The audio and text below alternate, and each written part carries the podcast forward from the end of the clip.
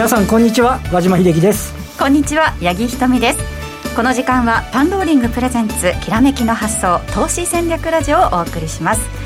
えー、この番組はパンローリングチャンネル YouTube ライブでもお楽しみいただけます。YouTube は番組ホームページからご覧いただけます。改めまして今日からこの番組を担当いたします八木ひとみと申します。どうぞよろしくお願いします。よろしくお願いいたします。です。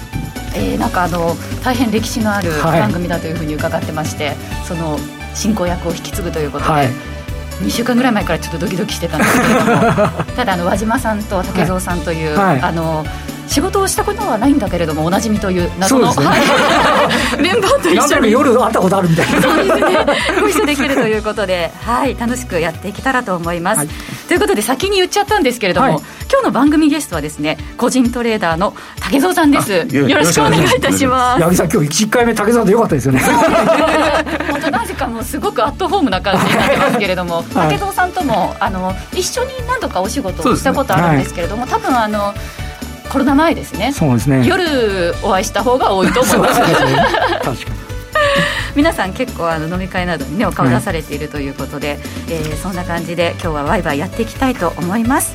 それでは早速番組を進めていきましょう。この番組は投資専門出版社として投資戦略フェアを主催するファンローリングの提供でお送りします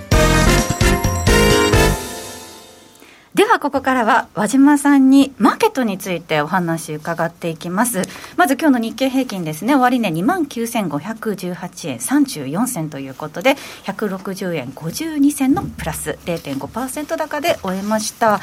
えー、ゴールデンウィーク明けということですけれども。で、ね、あの、これ、引けだけ見ると、うん、あの、は、昨日は、あの、先週末はニューヨークも高かったし、まあ、そうだよね、みたいな話なんですけど、今日、あの、寄り付きの段階は、あの、一瞬、日経平均マイナスになる場面もあって、まあ、あの、まあ、アメリカの方ではニューヨークダウが3日連続の最高値、えっと、S&P500 も1週間ぶりの高値。で、ね、えっと、まあ、えー、注目された雇用統計、非農業部門の雇用者数は、予想100万ぐらいだって言ってたのが、まあ、26万ちょっと。びっくりしましたね。びっくりして、で、あの、やっぱりこれ、なんて言いますかね、あの、数字もそうなんですけど、うん、その後のマーケットの反応ですよね。あの、本来だと、時代悪かったら、なんだ、景気いいって言ってたけど、ダメじゃんみたいな話になるところが、なんか雇用統計あんまり良くないんで、低金利が長期化するの OK なんじゃないの？みたいな。緩和続くじゃんみたいな感じで。ね、続くじゃんって、竹野さん、どうですか？そんな感じですかね？ね、ね、ニューヨークだけはね、すごいですよね。ね、で、まあ、欧州の方もね、非常にそのワクチンのの接種が進んでるということもあって強くて、で、まあ、今日のところは、あの、えー、ゴールデンウィーク前まではね、アメリカがいくら高値になっても日本株は全く追いつけていないっていうような状況だったですけど、はい、えー、結果的には、あの、今日は、あの、追随して、まあ、上昇できてると。いうようなお話ですね。で、まあ今日もそうなんですけど、あと、あの、決算発表が、あ先週末も結構あって、はい、で、あの、それ、なんて言いますか、日本電産やら、M3 やらっていう、ちょっと注目されてた決算が、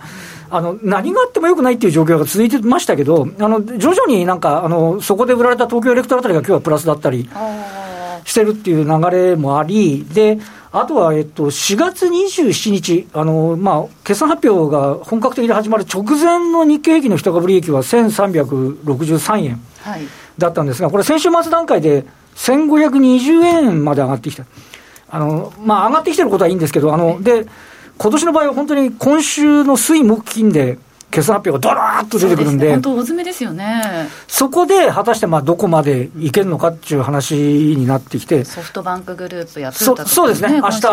ですよね、あさって、あさってに出てくるんですけど、特にソフトバンクの業績予想って、誰がするんだかちょっとよく分かんない。なかなか難しい、着地はね、分かるんですけど、あの予想はどうかっていう部分がありますけど、まあ、あのでもこれが着実に詰め合ってて、ただあの、コロナ前は1700円ぐらいあるんですよ。だから変化率から言うと、大幅増益の1700円と、ちょっと現役気味の1700円だったら、ちょっとプレミアムがつけられるかどうか。うんというような話でしたりみたいなところなので、まあ、いずれにしろ東京としても、あのちょっと上値が重い状況続いてますけど、はい、あのマクロとしてのね、企業業績っていうのが、まあ、果たしてどのあたりまで、えー、伸びていけるのかどうかっていうのが、まあ、とりあえずはちょっとポイントのような感じがしますよね、そのなんかアメリカのそのムードの良さっていうのは、日本にはちょっと流れてきてないっていう感じなんですか、ね、やっぱりあのアメリカ企業業績があの過去最高益なんですよね、今期の予想が。で、日本って18年3月期なんですよ。で、もうそれコロナの前から消費税引き上げたりなんかして、個人消費腰折れなんかしちゃってて、やっぱちょっと、あの、いも勢いが違うのと、やっぱりそのアメリカの方では、あの、雇用統計はよくなかったですけど、他の統計はもう、アクセル全開みたいな感じで進んでいる中を、日本はまだブレーキですかみたいなところなので、ええ、ちょっとその差みたいなところもね、あの出てきちゃってるんじゃないかなっていう気もします。あと、詳しくお伺いします高田さん、どうですかね、そのあたり、まあ、日本株の動き。結局、やっぱりアメリカ株の強さって、やっぱりワクチン接種の差が結構やっぱりここは大きく出てると思うんですよね。やっぱりヨーロッパの方も進んでるところはあの進んでますし、やっぱり日本はまあまあ緊急事態宣言は 出てる状況なんで、まだブレーキ踏みまくってっていう話ですもんね。まあ、GDP にしても、ひょっとしたら1兆円マイナスになるっていう話も出ていたじゃないですか、すね、やっぱそうなってくれば、ちょっと日本株にとってネガティブな、だから今後、どんどんどんどんやっぱり接種がね、うん、あのやっぱり進むことが、まず第一かなと思ってます。そうですね。アメリカの GDP って新興国並みに乗りますからね、今年度はね、今年は。それ見たらね、そうなりますよね。どうしてもやっぱ勢いの差は感じますよね。これがフラットになったとき、日本が追いついてきたときに、その株価がちゃんと追いついていけるのかどうかっていうところ、ね、日本は本当にいくと、22年の3月期もすごい重要ですけど、うん、その後さらに伸びていけるかどうかっていう、まあ、それがあの後ほど出てくる、例えば炭素の問題、あの脱炭素の問題だったり、はい、あの EV だったりっていう、まあ、そういうね、アクセル吹かす方向の政策のにベットしてうまくいけるのかどうかっていうのもポイントじゃないかと思いますよね、ね、ちなみに今週の決算で和島さんが一番注目しているのは？えっとあのインデックスに関係ないかもしれないですけどトヨタがどの決算を出し、どの程度出してくるか、あの、トヨタって16年3月期が最高益なんですよ。はい、で、15年に上場来高値8700、8783円かな、つけてるんで、トヨタが仮に、あの、えっ、ー、と、今日トヨタって、えっ、ー、と、8506円なんですけど、はい、もうちょい視界見えてきてるんですよね。これ、多分上場来高値ってなると、あの、わずかしかしかもしれませんけど、株主も多いので、最高値にトヨタがなると、ちょっとムードが、時価総額一番でっかい会社がなってくるとっていうのはあると思いますし、あとは、先週まで発表されてた主力のところが、あんまり悪くないんじゃないかって、ばって売られてたのが、それはまた戻ってこれるかどうかとか。ちょっとちょっとしたそのうねりのところを見ていきたいというふうに思いますね。皆さんもぜひご注目ください。ではこの後は本日のゲスト竹蔵さんにじっくりお話を伺っていきます。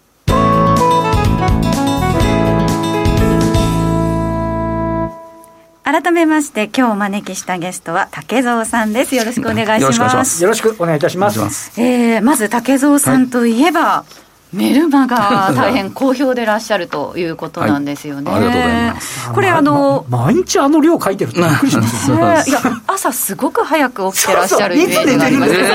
ちょっと寝てますね。ねツイッターの更新が本当に朝早くから更新されてるなっていう印象なんですけれども、このメルマが圧倒的な質と、そしてね、先ほどお話しされた量ということなんですが、具体的にはどんなものなのかということで、まあ、ポイントとしては、まずは、どういったところが挙げられるんでしょうか？まあ、大体1日3、4つですかね、えー、配信させていただいてて、うん、まあ、一つが、まあ、大体あの、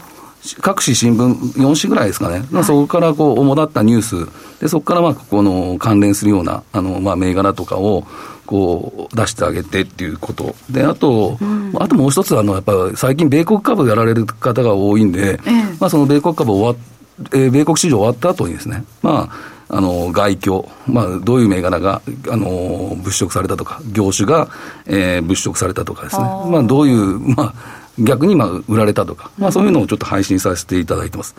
まあ、あと変わったところで、まあ、あと政策ですよね。あのまあ経産省だったり、え。まあ、あとまあ総務省だったり、はい。まあ、いろんなこう今、この脱炭素とか、そういうところで動きがあったのを、まああのそのホームページから引っ張ってきて、うん、まあ、こういう今、ネタがありますよっていうのを配信してるっていうのが主だかなと思います、ね、観光庁乗って探し行くの結構面倒くさいんですけ ど、武田さん、早いですよ。ね、あの検索能力っていうか、なんか。まあ、そまあね、まあ、そういうところはやっぱり人より 早いかなとは思ってますけどね。その武蔵さんの情報収集力をぎゅっと集めたものが、今ね、YouTube の方ではご覧いただいてますけれども、こちらのメルマガということで、あのー、書いてある銘柄数も大変多いですよね。やっぱね、1銘柄こうやるのはちょっと無理なんで、いろんなやっぱりこの関連銘柄出してあげて、でそこから、あの、なんていうんでしょう、あの、出遅れとか、まあ、そういうのをちょっとあのピックアップしていただければなと思って、はい、で別にだから、僕あの、なんていうんですかね、知ってることが重要だと思うんですよね。いろんなこのテーマだったり、はい、でそこからまあ業績が、まあ、本来一番だとは思ってるんですけど、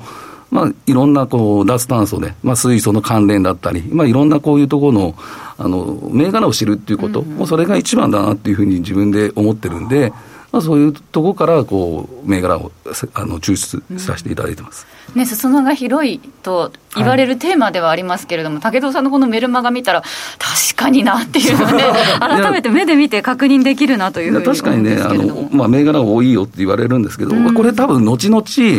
かぶって数年後、同じこうテーマが来るときあるじゃないですか。来ます、ね、で、その時に、はい、あの、知っとけば役に立つと思うんですよね。ああ、なるほど。だから今 EV っていうのも多分3、4年前に1回テーマにな,、ね、なってると思うんですよ。で、その時、もし知っとけば、そういう銘柄をいち早く、こう、乗れるとか、はい。まあ、そういうところでちょっと書かせていただいてるかなというのがあります。そういうことでやっぱり、ウォッチリストとして保存されている、まあ、そうですね、だからこう毎回毎回、それ毎日見ることによって、うん、ああのなんていうんですかあのあ、こういう銘柄あったなっていうのを記憶するっていうのが、うん、あのいいのかなっていうふうに、まあ、自分が、まあ、ずっとあの証券ディーラーとかやってる時に、やっぱ自然にこう、なんていう、見てたら、はい、頭に入ってくるっていうか、うん、そういうのが大きいのかなっていうふうに思ってます。なんてたって50億稼いだ男、ね、それはもうね、ね題名も50億稼いだ男のメルマガっていうことで、なかなかインパクト大ですけれども、先ほどもちらっと映りましたが、はい、あの毎朝配信されているというか、はい、どれぐらいの頻度で配信されてるのかっていうのを見ていただけますとですね、ずらっと1日3通ずつぐらい、ね、最近ちょっと多くなってるかもしれないですね。えー、あのまあそうですね。うんこれ主なニュースニューヨーク市場などというふうに、まあ、パッと見分かりやすくですね、はい、メルマが更新されているということなんですね。えー、情報満載相場に勝つための実践的な竹蔵さんのメルマガぜひ番組ホームページからお申し込みください。よろしくお願いします、はい、この後パンローリングチャンネル配信引き続き YouTube でお楽しみくださいということで今日はこのメルマガなどでお話しされている内容をちょっとだけ、はい、はい、見ていただけるということなんですけれども、はい。まあ、先ほどからね、お話にもなっております、S&P ニューヨークダウ、アメリカが絶好調ということですね。そうですね、はい、あのこの、まあ、指数あの見れば、これ、ニューヨークダウってまあ30銘柄ですねっていうことと、まあ、これ、S&P500 ってのはまあ当然500銘柄なんですけど、この指数はもう過去最高を更新してるんですけど、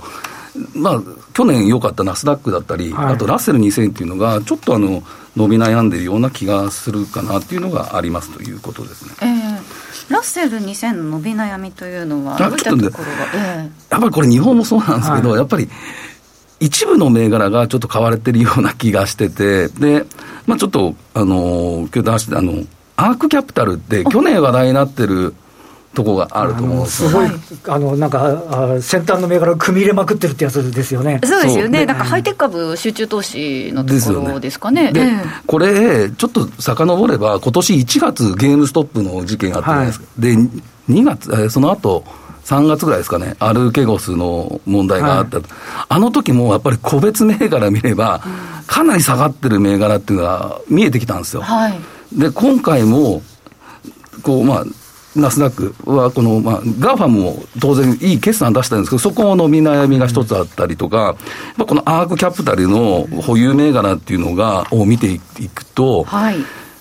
あテスラそうテスラだったり、えー、で去年結構あの巣ごもりとかで話題になったの遠隔医療のテラドックですよね、うん、あとこのまあ6っていうのもそうなんですけどあとズーム。はい。あとショッピファイとかもね、うん、この辺りも、うん、結構ね、売られてたんですよね、ということですよね。だから、去年は絶好調だったんだけど、まあ今年こういう銘柄が、これ、年初来もアークキャピタル見たら、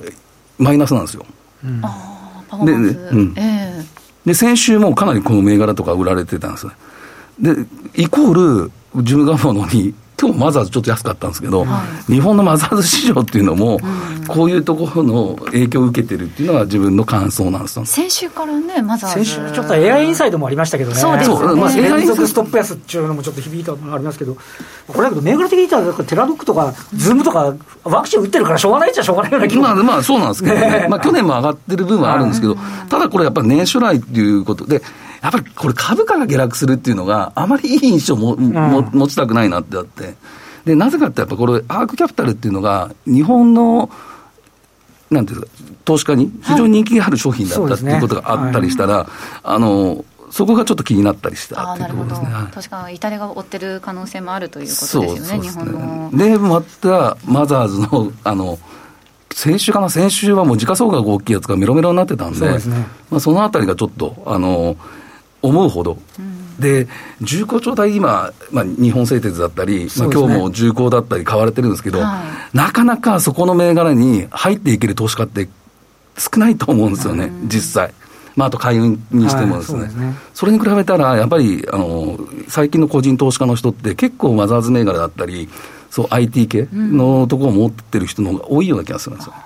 そういうところを見たときに、はい、ニューヨーク絶好調なんだけど、あの方や、こういうアークだったり、うん、そういうところに個別個別で見ていった方が結構分かりやすいっていうところがあるかなと思ってます、うんうん、なるほど、はい、じゃあ代表的な指数とよりもこういったそのまあ成長株直近去年までの上昇が大きかったところのうん、あの下落というのが竹澤さんちょっと気になってるちょっと気になってるっていうところですね。だから指数は絶好調だけど、個別個別こう一個一個こう見ていったら、あれ、これちょっとね、結構下がってるよねっていうのが見えてくる。なるほど。っていうところですね。はい。えちなみに今日のマザーズ指数ですけれども、終値、ね、1157.42ということで、小幅安だったということですね、うん、まあ、あの先々週ぐらいからのそのちょっと下げの流れっていうのを、まだ止められてないっていった印象ですかね。うんえー、そしてですね、その他にも気になるところということで、アメリカの金融当局に関しても、で持ってきていただいてますね、うん、そうですね、はい、だからこれ、まあ、和島さん、どうですかね、これ、FRB のちょっとあれなんですけど、はい、やっぱり資産価格、やっぱりあの急落につながるリスクありますよっていうのを、まあ、FRB が出したり、そうですね。まあ、パウエルさんですよね、はい、4月28日のまあ記者会見で、フロスっていう見解、まあ、これ、ちょっとバブルよりちょっと手前の細かい細かい泡ですよね。ですけど、まあ、そういうこともあるんですよっていうことも見解示されてるんですね。そうですね。これ昔のところもあったじゃないですか。はい、ありますね。誰誰でしたっけ、バーナンギンさん、ね、バーナンギンさんですかね、はい、それの時もこう何回もこう市場にこう警戒しながら、で一、回こうね、やっぱり資産改良、そろそろやめかなみたいなでその後に 下落したっていうのあるんで、やっぱこういう FRB のあの見解をやっぱり忘れちゃいけないなっていうのが、一つあります。イエレンさんもあれですもんね、金利上昇、もうちょっとした方がいいんじゃないの的な話を言って、あと自分で打ち消してましたけど、慌 ててね、そうですね、ちょっと FRB だったり、その金融当局の方のこう要人発言というのに振らされる場面もあるのかなと思うんですけれども、もう一つ、もう一つ、だからこれ、SEC、はい、だから向こうのアメリカ証券取引委員会ですね。ここもやはり、規制の方に今、向いてる話が出てたんですね、同じ日、大体。やっぱりこれ、まあ、ゲーム化になってるんじゃないのっていう話だったり、うん、まあ、あとまあ、これは多分、あのー、空売りの開示だったり、はい、あとまあ SNS の相場操縦だったり、であとこれ、面白い、仮想通貨の規制っていうのも、あ、あのー、入ってるんですよね。はい、まあ、今、ここのところ、まあ、仮想通貨、まあ、昔みたいに全部が全部、あの上がってはないんですけど、はい、今日はこのコインが上がってるのかとか、はい。で、今日はこのコインが下がってる、まあ、あ同時コインとか、直近の動きね、ね。すごい動きにはなってるんですけど、えー、まあ、こういうね、あの、仮想通貨の規制とかもあの入れますよとか言ってる割に、うん、あの、こう、アメリカ株は全然下がらないなって、はい、結構忘れがちになっちゃう時あるんですよね、この絶好調の時。ね。だからまあまあ、反対にやっぱりこの FRB とか、やっぱこの SEC、その当局の動きは、やっぱ忘れちゃいけないのかなっていうのを、ちょっと頭に入れながらやった方がいいかなっていうふうに思ってます。確かにあの今はこう雰囲気がいいから、あんまり材料視されてないけれども、うん、一旦こういうのが見られるようになるとっていうところですよね。そうですね、やっぱりずっとこうにまあ、コロナ、あの去年、1年半た、1年ちょっと経つんですけど、ずっとこうアクセル売り踏みっぱなしで来たと思うんですけど、はい、まあ、どっかでこう、ブレーキかけてあげる必要もあるのかなっていうのが、最近のやっぱり、いろんなその食品の価格の転嫁とかも見て、ちょっとずつその値上がりとかね、あるかなというふうにちょっと見てアメリカだと、あのバイデンさんが、なんですかあの法人税の増税だとか、あとキャピタルゲイン税の増税と、まあ、もちろんその選挙の前からの公約を実行しようとしてるだけっていうところはあるのかもしれませんけど、実際結構始まると、本来はねね今回、だから、ね、お金出しますけど、その財源は、あの富裕層の方たち出してねみたいな、まあ、まあ、まあ、それをね、まあ、そのアメリカのシステム上、そういう富裕層の人が払うんでしょうけど、まあ、その辺やっぱり日本とちょっとね、あの一緒にはできないところがね、難しいなとは思うんですけどね。そうですね。ただね、イエレンさんがその世界的にそういうのやっていきましょうみたいなことね、そうですね日本も法人税のこれ以上下がるのはね、よくないから、ちょっとそれは賛成団的な話にはなってきてるっていうね、部分ありますからね。はい、ちょっと気になる動きが、ね、どうしてもこの正常化に向かうときには、やっぱり、あの増税の話と、やっぱりこの金利の引き上げとか、これはやっぱりどうしても、私は株価にネガティブになるんじゃないかなというふうには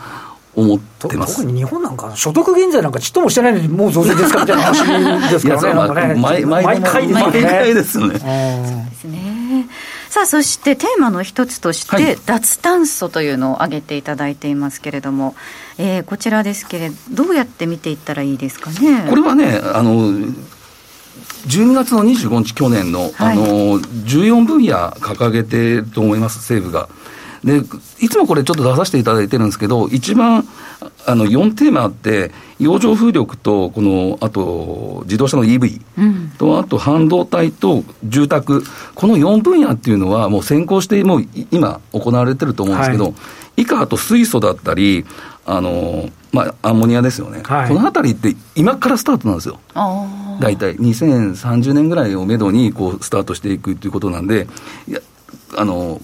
業績に乗ってくるのは、この洋上風力とか EV になってくるというふうに思います。直近ではじあの見やすいのはっていうことですかね、業績に乗ってきて、見えやすいのは。風力も23年3月期ぐらいには、御用あたりが乗っかってくるんですかね、そうですね。あのセップ線というあの基重機みたいなのが出来上がって、動き始めるみたいなところが出てきますもんね、EV もそうかもしれませんよね。そうですね。だからそのあたりで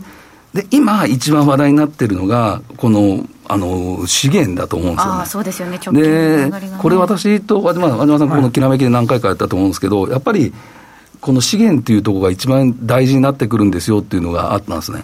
これやっぱり脱炭素になった時だ時に、あの風力発電も太陽光にしても地熱にしても、いろんなあの資源が必要なんですよ。で、ね、これ、まあ、先ほどから言うんですけど、これも経産省のホームページにも出てて、今年の2月の14日に、あの経産省の鉱物委員会かな、うん、そういうところでも話し合われた中で、こういうまあ資料、資料で、そこのところで、あのまあ、風力発電なら銅とアルミとレアアースが必要なんですよだったり、まあ、あと、まあ、自動車部門の中でもリ リチウム電池の中でね、あのじゃリチウムだったらコバルト、ニッケル、銅が含まれるということなんです。ね、銅はあれですね、ガソリン車に比べて銅の使用量2倍になるって言いますからね、だから先ほどありましたけど、史上最高値に銅がなってるのは、景況感もあるけれど、環境対応もあるしっていうね、ところありますからね。だから、この先ほど挙げたその14分野の脱炭素、うん、これって日本だけじゃないじゃないですか。そうですね。今、だから世界の国々で、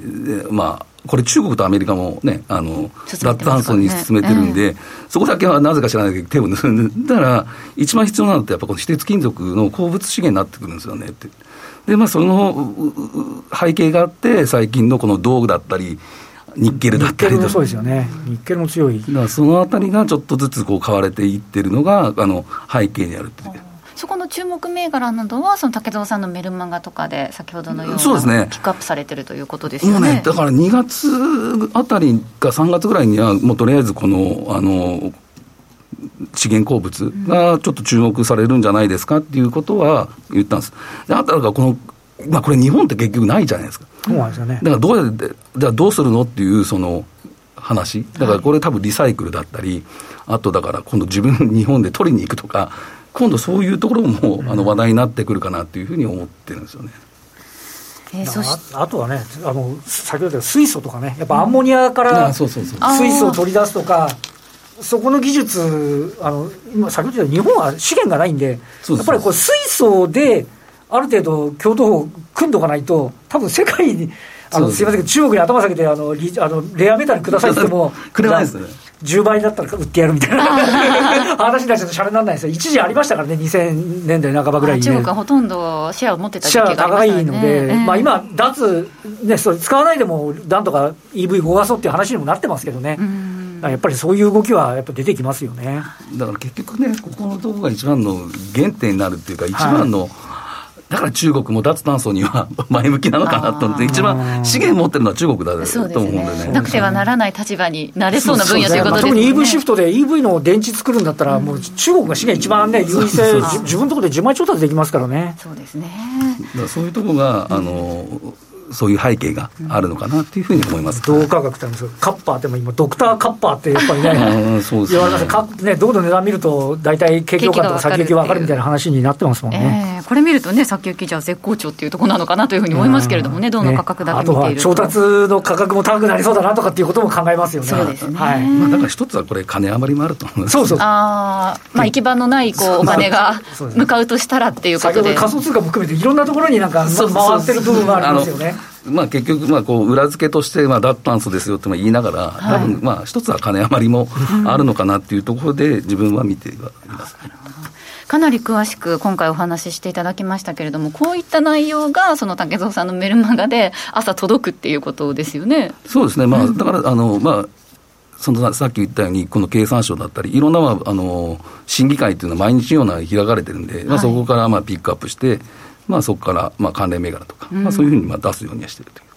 ね。えー、情報満載相場に勝つための実践的な竹蔵さんのメルマガですけれどもぜひ番組ホームページから申し込めるということなので皆さんお申し込みください。そして竹蔵さんも出演するアメリカ株実践セミナーも開催されるということですね。5月23日から30日までアメリカ市場の実践として相場志郎さん石原淳さんエルさん小次郎講師さん佐藤隆二さん竹蔵さん田代岳さん広めさん守谷文明さんなど、素晴らしいメンツですね。そうそうたるメンバーということなんですけれども、テーマ株、コモディティ市場、個別株オプションなどの内容に加えまして、分析ツールプレゼントなど、てんこ盛りでお届けします。はい事前申し込み制ということなので、詳細は番組ホームページから今すぐご確認ください。竹蔵さん、どんなあれですか、お話をちらっとだけ。